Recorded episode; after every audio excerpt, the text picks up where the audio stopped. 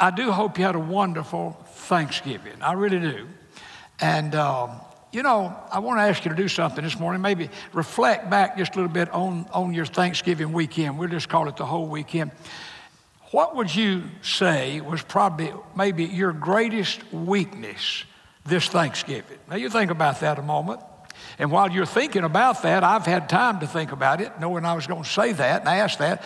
Let me show you what mine has been this past Thanksgiving weekend. My greatest weakness, and some of you will be able to relate, I just did not know when to stop eating Thanksgiving lunch. That was the deal. We had this wonderful lunch, and then about three hours later, I decided to go back and eat the lunch again. And uh, you know, maybe not as much as the first time around. And then on top of that, you talk about weakness. About 30 minutes before bedtime, I decided to go back in the kitchen and get me just one more little small slice of that pumpkin pie. And you know, as I thought about that, I admit that was my greatest weakness this weekend. The truth of the matter is, it's all Dottie's fault. You know, Adam blamed Eve, I blamed. See, she is a good cook. And when it comes to pumpkin pie, she wins the prize. And, and so, you know, I don't feel so guilty about it at all. And uh, I feel much better. Just blame it. Don't you find it better just to blame other people than to admit that you messed up yourself? Well, let me ask you a more important question that I do want you to think about. Now, think with me. What would you say is your greatest, uh, greatest weakness as a Christian, your greatest spiritual weakness. Now, we all have spiritual weaknesses, but like if you were making like a list and you said, I want to list at the top of my list what my greatest weakness is as a Christian, like what would it be? For some, I think they would say, My greatest weakness as a Christian is consistency in my daily Bible reading and prayer time, my daily quiet time. Many Christians would say, You know, I do that, but I kind of get at it and then somehow or another I get out of it and I'm not consistent like I should be and like I want to be, and that probably would be my greatest weakness as a Christian. Others might say, No, probably my greatest weakness as a Christian is my lack of courage to share Christ when I have opportunities to do so. Some people just don't have the, whatever the word is, the courage, the faith, whatever. They just say, that's, that's just an area that I'm not good. I, I, I, know I should share Christ more than I do, but that's really a weakness in my Christian life, and I'm working on it, and I can relate to that. Others would say, well, no, I really think my greatest weakness might be unable to totally forgive people. And many people struggle with that. And it's a paralyzing thing. You know, anytime we don't totally forgive, we, we lose, not them. And, and, and God's certainly not honored in that. Well, the list could just go on and on and on. But my sermon today is about a spiritual weakness that I dare say you've never really been aware, ever. You've probably never thought about it.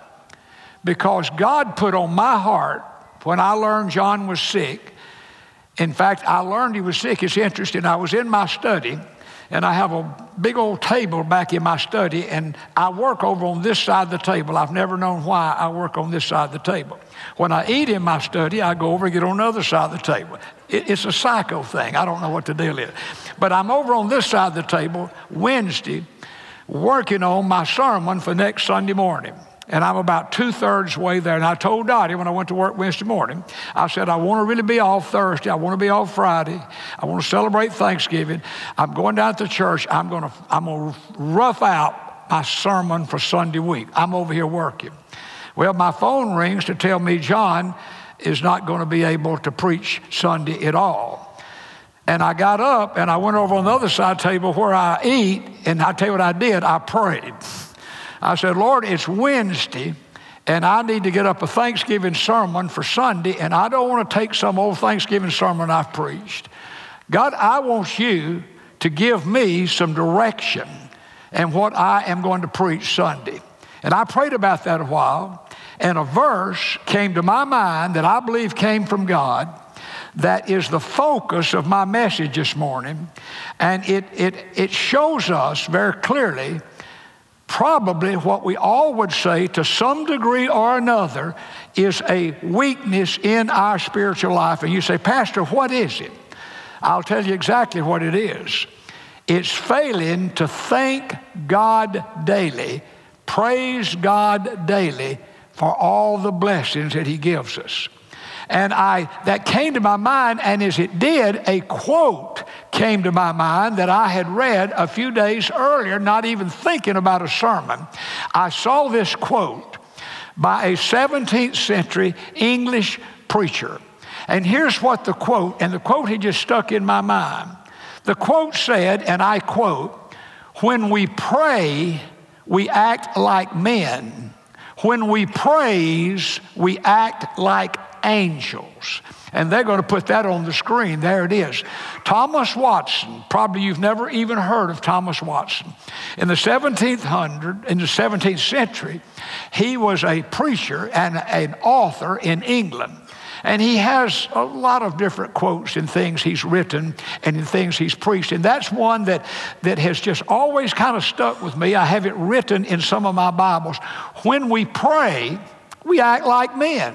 When we praise, we act like angels.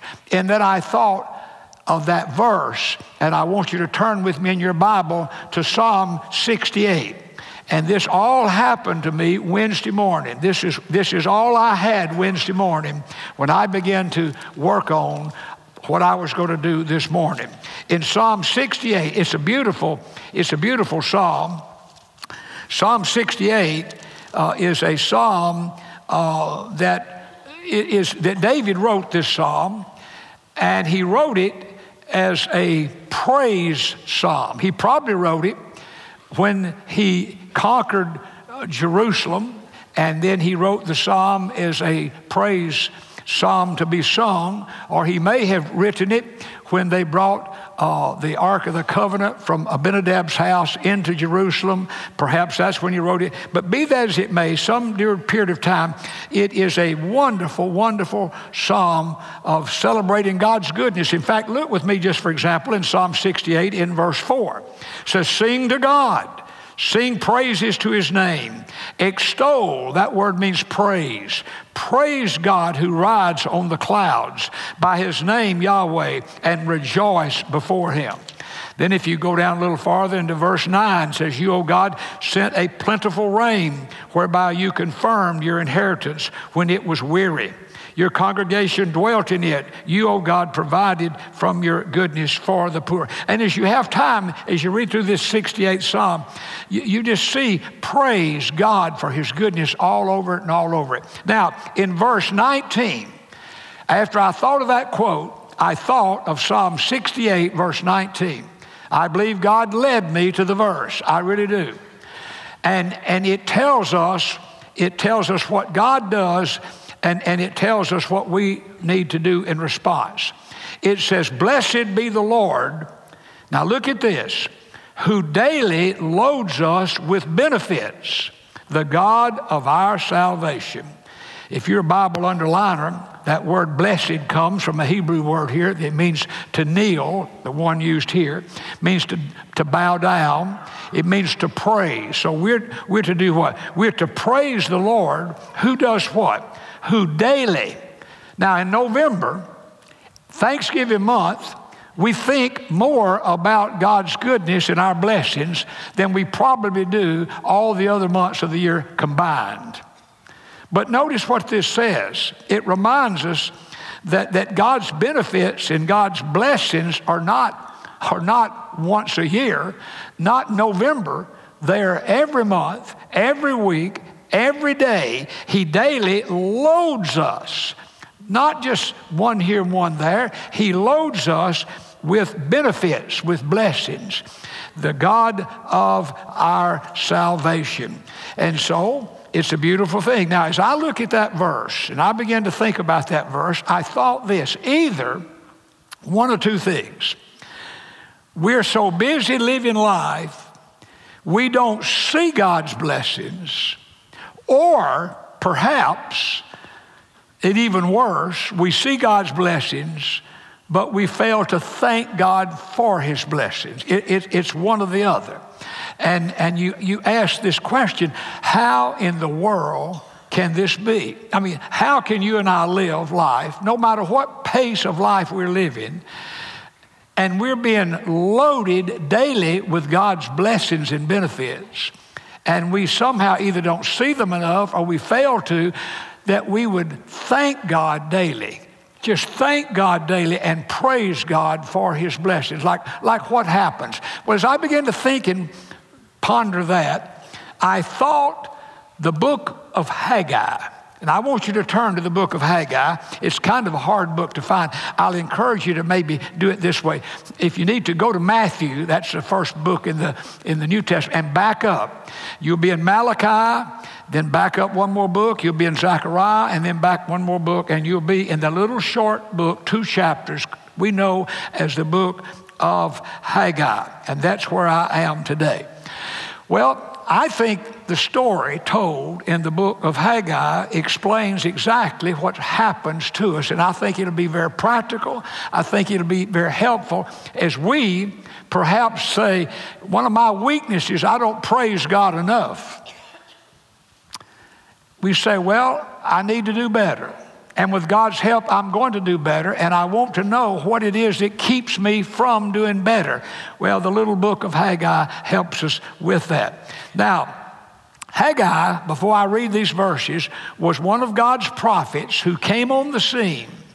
And he came on the scene and he had words for the tiny remnant of exiles who had come back from Babylon, that come back to Jerusalem, that come back. Their main job was to rebuild the temple. The temple had been completely destroyed.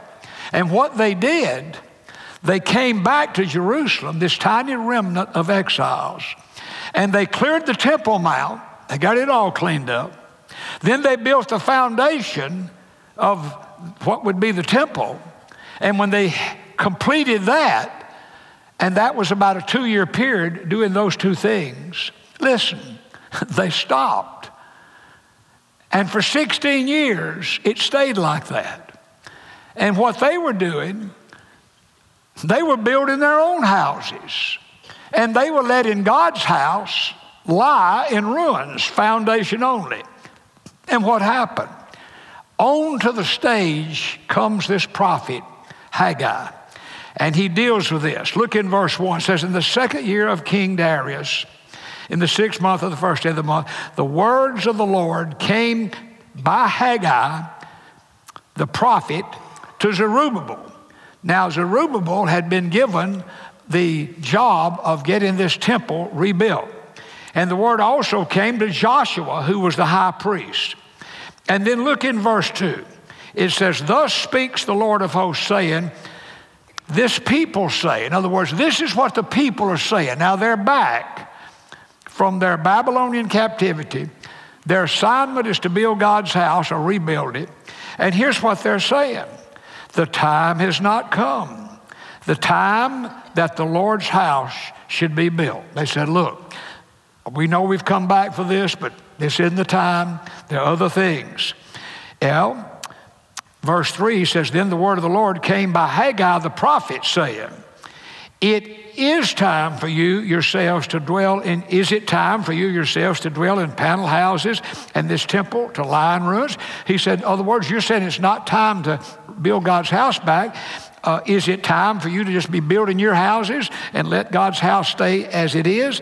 Now, therefore, thus says the Lord of hosts, consider your ways. In other words, he, he's saying, look, you need to understand something. If that's your choice, choices have consequences. That's worth at least putting in your memory bank.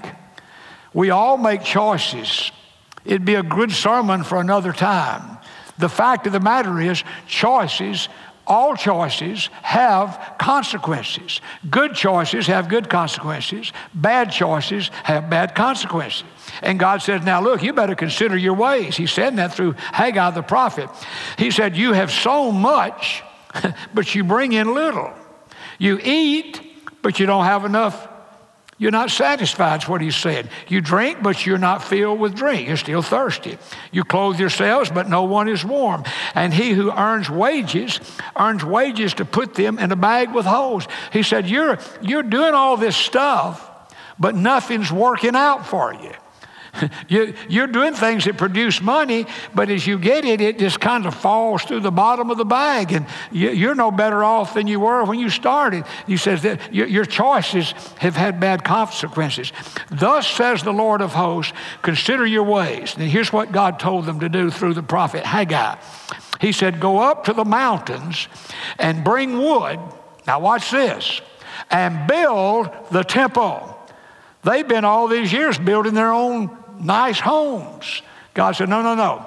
That's not your assignment. Your assignment is to build the temple that I may take pleasure in it and be glorified, says the Lord. Well, it's a beautiful, beautiful story about people who have made bad choices. It had just stopped, and sad it is. Now, here's, here's the deal the message that God gave the prophet Haggai to the tiny remnant of exiles who had returned was very simply, and we see it in verse 8 build the temple. He said, You've been building your own stuff. You need to get back over in kingdom work and do what I've sent you here to do. But there's a secondary message in this for you and for me that I want us to see this morning. And this secondary message is that God, God wants us to be busy doing what God has put us in this world to do. And as we see God's blessings come, in turn, praise needs to be a natural and normal thing coming from all of our lives, where we're giving God glory, we're giving God credit, and we're seeing God in all the good things that come our way in life. Now, here's, here's something that I think will help us better move in that direction. We, we don't thank God for his daily blessings if we don't see God's daily blessings. If I'd given an outline for the bulletin, I would have that in the bulletin. You know, we, we wonder, you know, well, why don't we thank God for his daily blessings? Well, one reason is very simple. If you don't see God's daily blessings, you don't thank God for his daily blessings. You're not going to thank God for something you do not even see. It's, it's just that simple for us to figure out. Now, that was the problem that this tiny remnant of exiles had. They focused, listen, they focused on their own houses rather than the house of God. You see, the temple to the Jewish people, this was where the very presence of God would abide. So it was a very serious matter. But what they were doing, they were focusing on their houses. And many times I fear if we're not on guard, we have that same attitude. It may not be our houses, it may be our hobbies, it may be our cars, it may be our projects, it may be our plans. it just may be all about us. If, if we're not careful, we get so busy. All of us do. I deal with the same thing. You know, I have my things I care about, you have the things you care about, and we give all of ourselves to those things. And while we're doing that, we're missing seeing many times the blessings that God is loading us with, the benefits that are coming our way. And we, are not going to be thanking God for them, for we don't see them. If we're consumed, which it seems like mankind today, and no one enjoys it more than I do, but we have, we've turned football and sports into gods. It's just unbelievable. I mean, grown men put on jerseys that professional players wear. I'd be ashamed to wear one. I hope I don't offend anybody. But uh, look, I, I, I don't want to go around like a grown man thinking I'm some guy out there in a pro football uniform that has worked hard to do what he does. And maybe I wear that to, to say, hey, I'm for this guy, he's my hero. Well, it's okay if he's your hero as long as he's not your real hero. Folks, God is the hero. Jesus is the hero. That doesn't mean we don't like sports. We do. By the way, I guess you know. If you don't, I surely must tell you. University of Georgia will be playing for the Southeastern Conference Championship this weekend. Yeah. More about that next Sunday. More about that next Sunday. But I'm telling you what, did you, by the way, I'm just going to have to stop. Did, if you missed the last few seconds of the Alabama Auburn game, you need to YouTube it. I think I see that it was like the chances of that happening again was like 0.01%, like 99.9%. It's impossible for that to happen. And I pulled it up today to show it to Dottie to show her that deal again. But look, as exciting as that was, and as excited as all the Alabama people over in Tuscaloosa today and wherever else Alabama people may be, you know, that game, as exciting as it was, that game was that game, and next week there'll have to be another game. I mean, there's just no end to that. Folks, look, we need to care more about God than we care about anything. That does not mean we don't care about other things, but other things come and go. God is the same yesterday, today, and forever. Can I have an amen to that? And at the end, and there will be an end, and when you die, and you will, and so will I, what team we pull for won't matter. It's who we trusted in that will matter.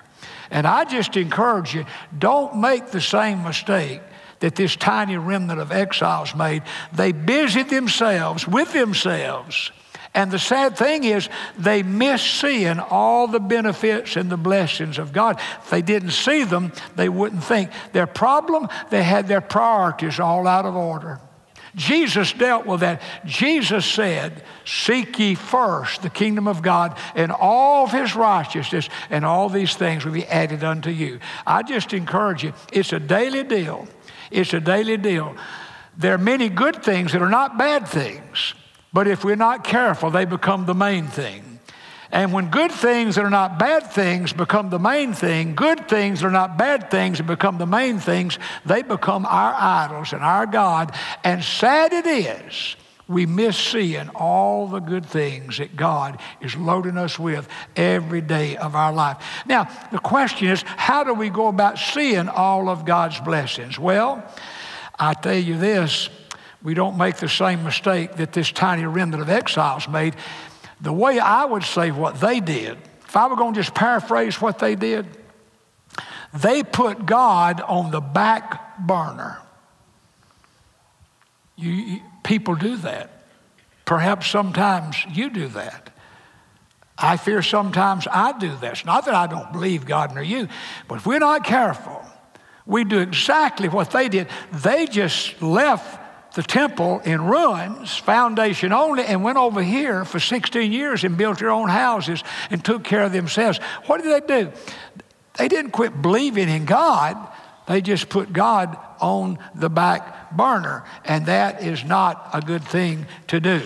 And if we're not careful, we kind of do that. I think sometimes we have this idea, and I think they probably had this idea. We want God in the vicinity of our life, but we just really don't choose to have God in the midst of our life. There's a big difference. It's good to have God in the vicinity, but it's much better to have God in the midst of your life. And when God's in the midst of your life, the outpouring of that will be you'll be praising God for all the things that God has done. It's a beautiful, wonderful thing. It just how it works out.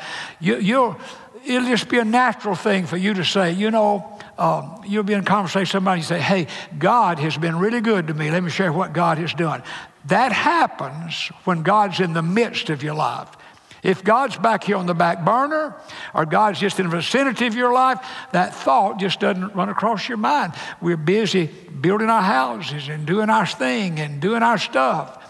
It's good when we say to people when we have the opportunity, you know, God really came through for me on this deal. That's, that's giving God praise. And all of us have times when God really came through for us, when we're up against whatever. Or say, you know, God really did answer a prayer that I prayed. And, and, and share how God, you say, yeah, but I have all these prayers I prayed, God hasn't answered. Well, wait. You'll best understand, and so will I. But in the meantime, don't focus just on those prayers. What about all these prayers God has answered that you've prayed, that I've prayed? Share that. That's just a real and a normal way to praise God for what God does and what God says. You know, when God is in the midst of our life rather than the periphery of our life, we will see his daily benefits and blessings, and like the angels, we'll just praise the Lord. Well, I love that verse. I love that verse. Psalm 68, verse 19. You know, I I heard about a sermon that the pastor of the Times Square Church in New York, you know, you always think about New York, Times Square, all the theaters. Well, there's one theater that years ago was purchased by a church right in Times Square. And it's an unbelievable story, that church. And God is just moving in, a, in, an unbelievable way. Dr. Kendall goes there once a month, every Tuesday, they have, well, we have Wednesday night, they have Tuesday night. He preaches one of those Tuesday nights. But the pastor of that church shared something that I did not know that parallels what we're looking this morning. He shared this, and you may or may not know it. He shared that all caterpillars do not become butterflies. I didn't know that. I thought I thought caterpillar, caterpillars just all became butterflies. He said, no, that's not the case. And he went on to explain. And I check, you know, sometimes when, when we preachers share things, you wonder, I wonder, is that true?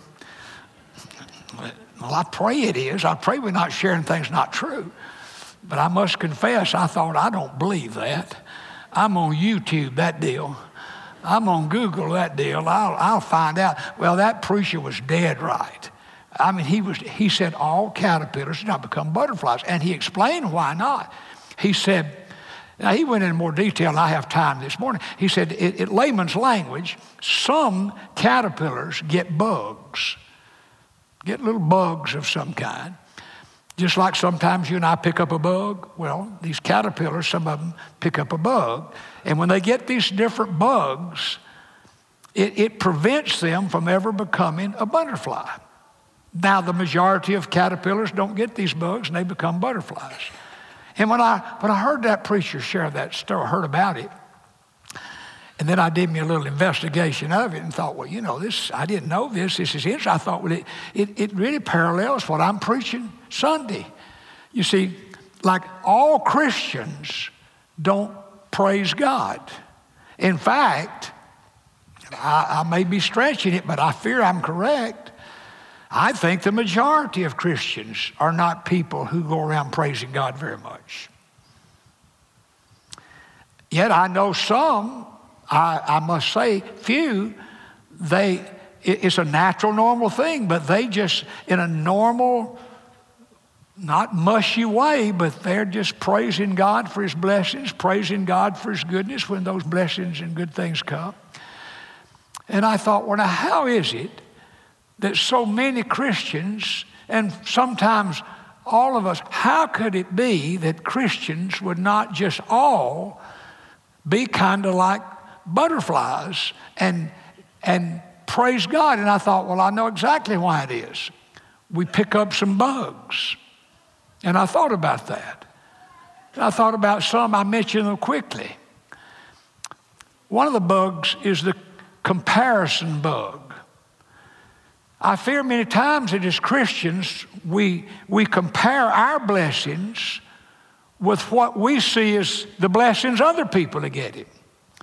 And as we do that, we think, well, now wait, this, you know, their blessings are far more than my blessings. Well, we're sure not going to naturally pro- praise God for that. We've picked up the comparison bug. I think another bug would be the bitter bug. You know, if, you, if you're bitter about something, you're not going to be praising God about much, if anything.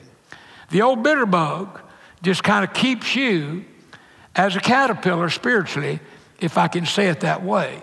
And we have to guard against that. I, I think another bug is the unforgiveness bug. If we have an unforgiving spirit, it's going to hamper and hinder our normal praising God. We're not even going to see the blessings that we should be praising God for. And then the worry bug. You know, that's another bug. If, if we're worrying about things, and sometimes we all find ourselves like that.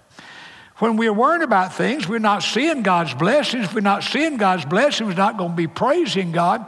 And so we have, in a sense, the same problem as believers, as Christians, when it comes to praise, that caterpillars have when they get the bug and can't become a butterfly. Now, I just want you, you won't get it settled and answered here in our brief time this morning, but somewhere along this day, somewhere along this month, as we come close now to the end of the year, one month to go after November.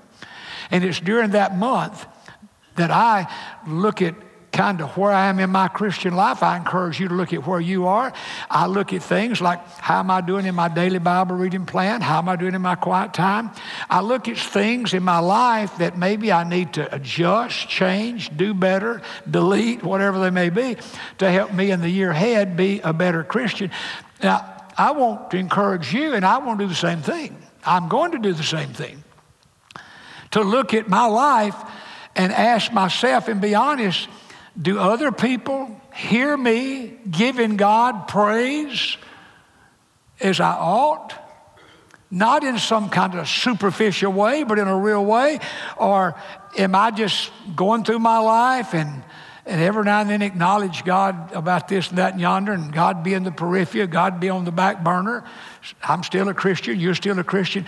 I'm saying to you, Christians need to be a praising people. Could I have an amen? And, and we ought not to be ashamed to say, hey, God really came through for me on this. God really did answer this prayer. God really did meet this need. God, God has loaded me with blessings I've never even imagined. And boy, when that happens, what a tremendous witness for God we can become. I'll just simply say, God put on my heart to preach a sermon. Thank God daily. When we pray, we act like men. When we praise, we act like angels. And I want God to help me, and I think you want God to help you, to be like the angels, praising God for His goodness and His blessings. Now, as I think about that, I think, well, in order to be a praising Christian, you're going to have to be a Christian. Like a, a non believer is not going to be a praising Christian. A non believer is going to take a lot of credit for what they've done, not for what God has done.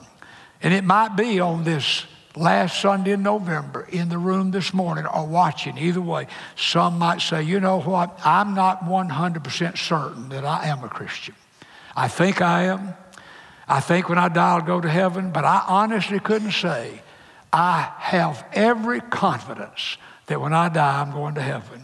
Well, I'm saying to you this morning, I want to praise God you came to church because here's why.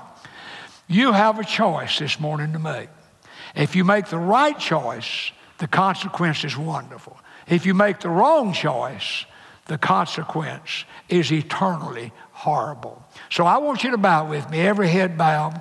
First of all, to believers, you know you're Christian. Ask God this morning to help you to see all the daily benefits and blessings that come to you.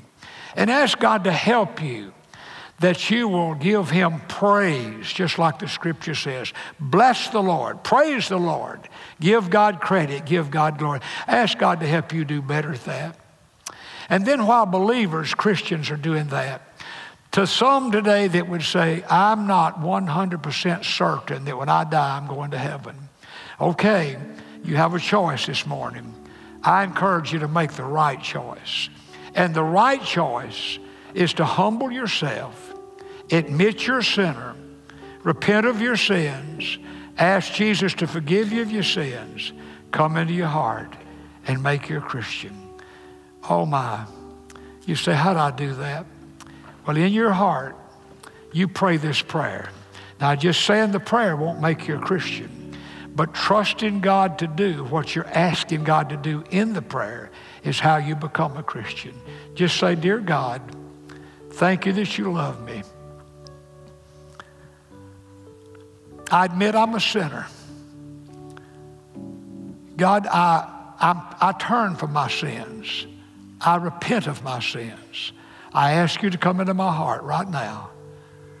Forgive me my sins. Make me a Christian. I trust you, Jesus, to save me. I thank you today, God. I have settled my salvation. I have settled my eternity. I love you, God. Thank you for loving me. In Jesus' name.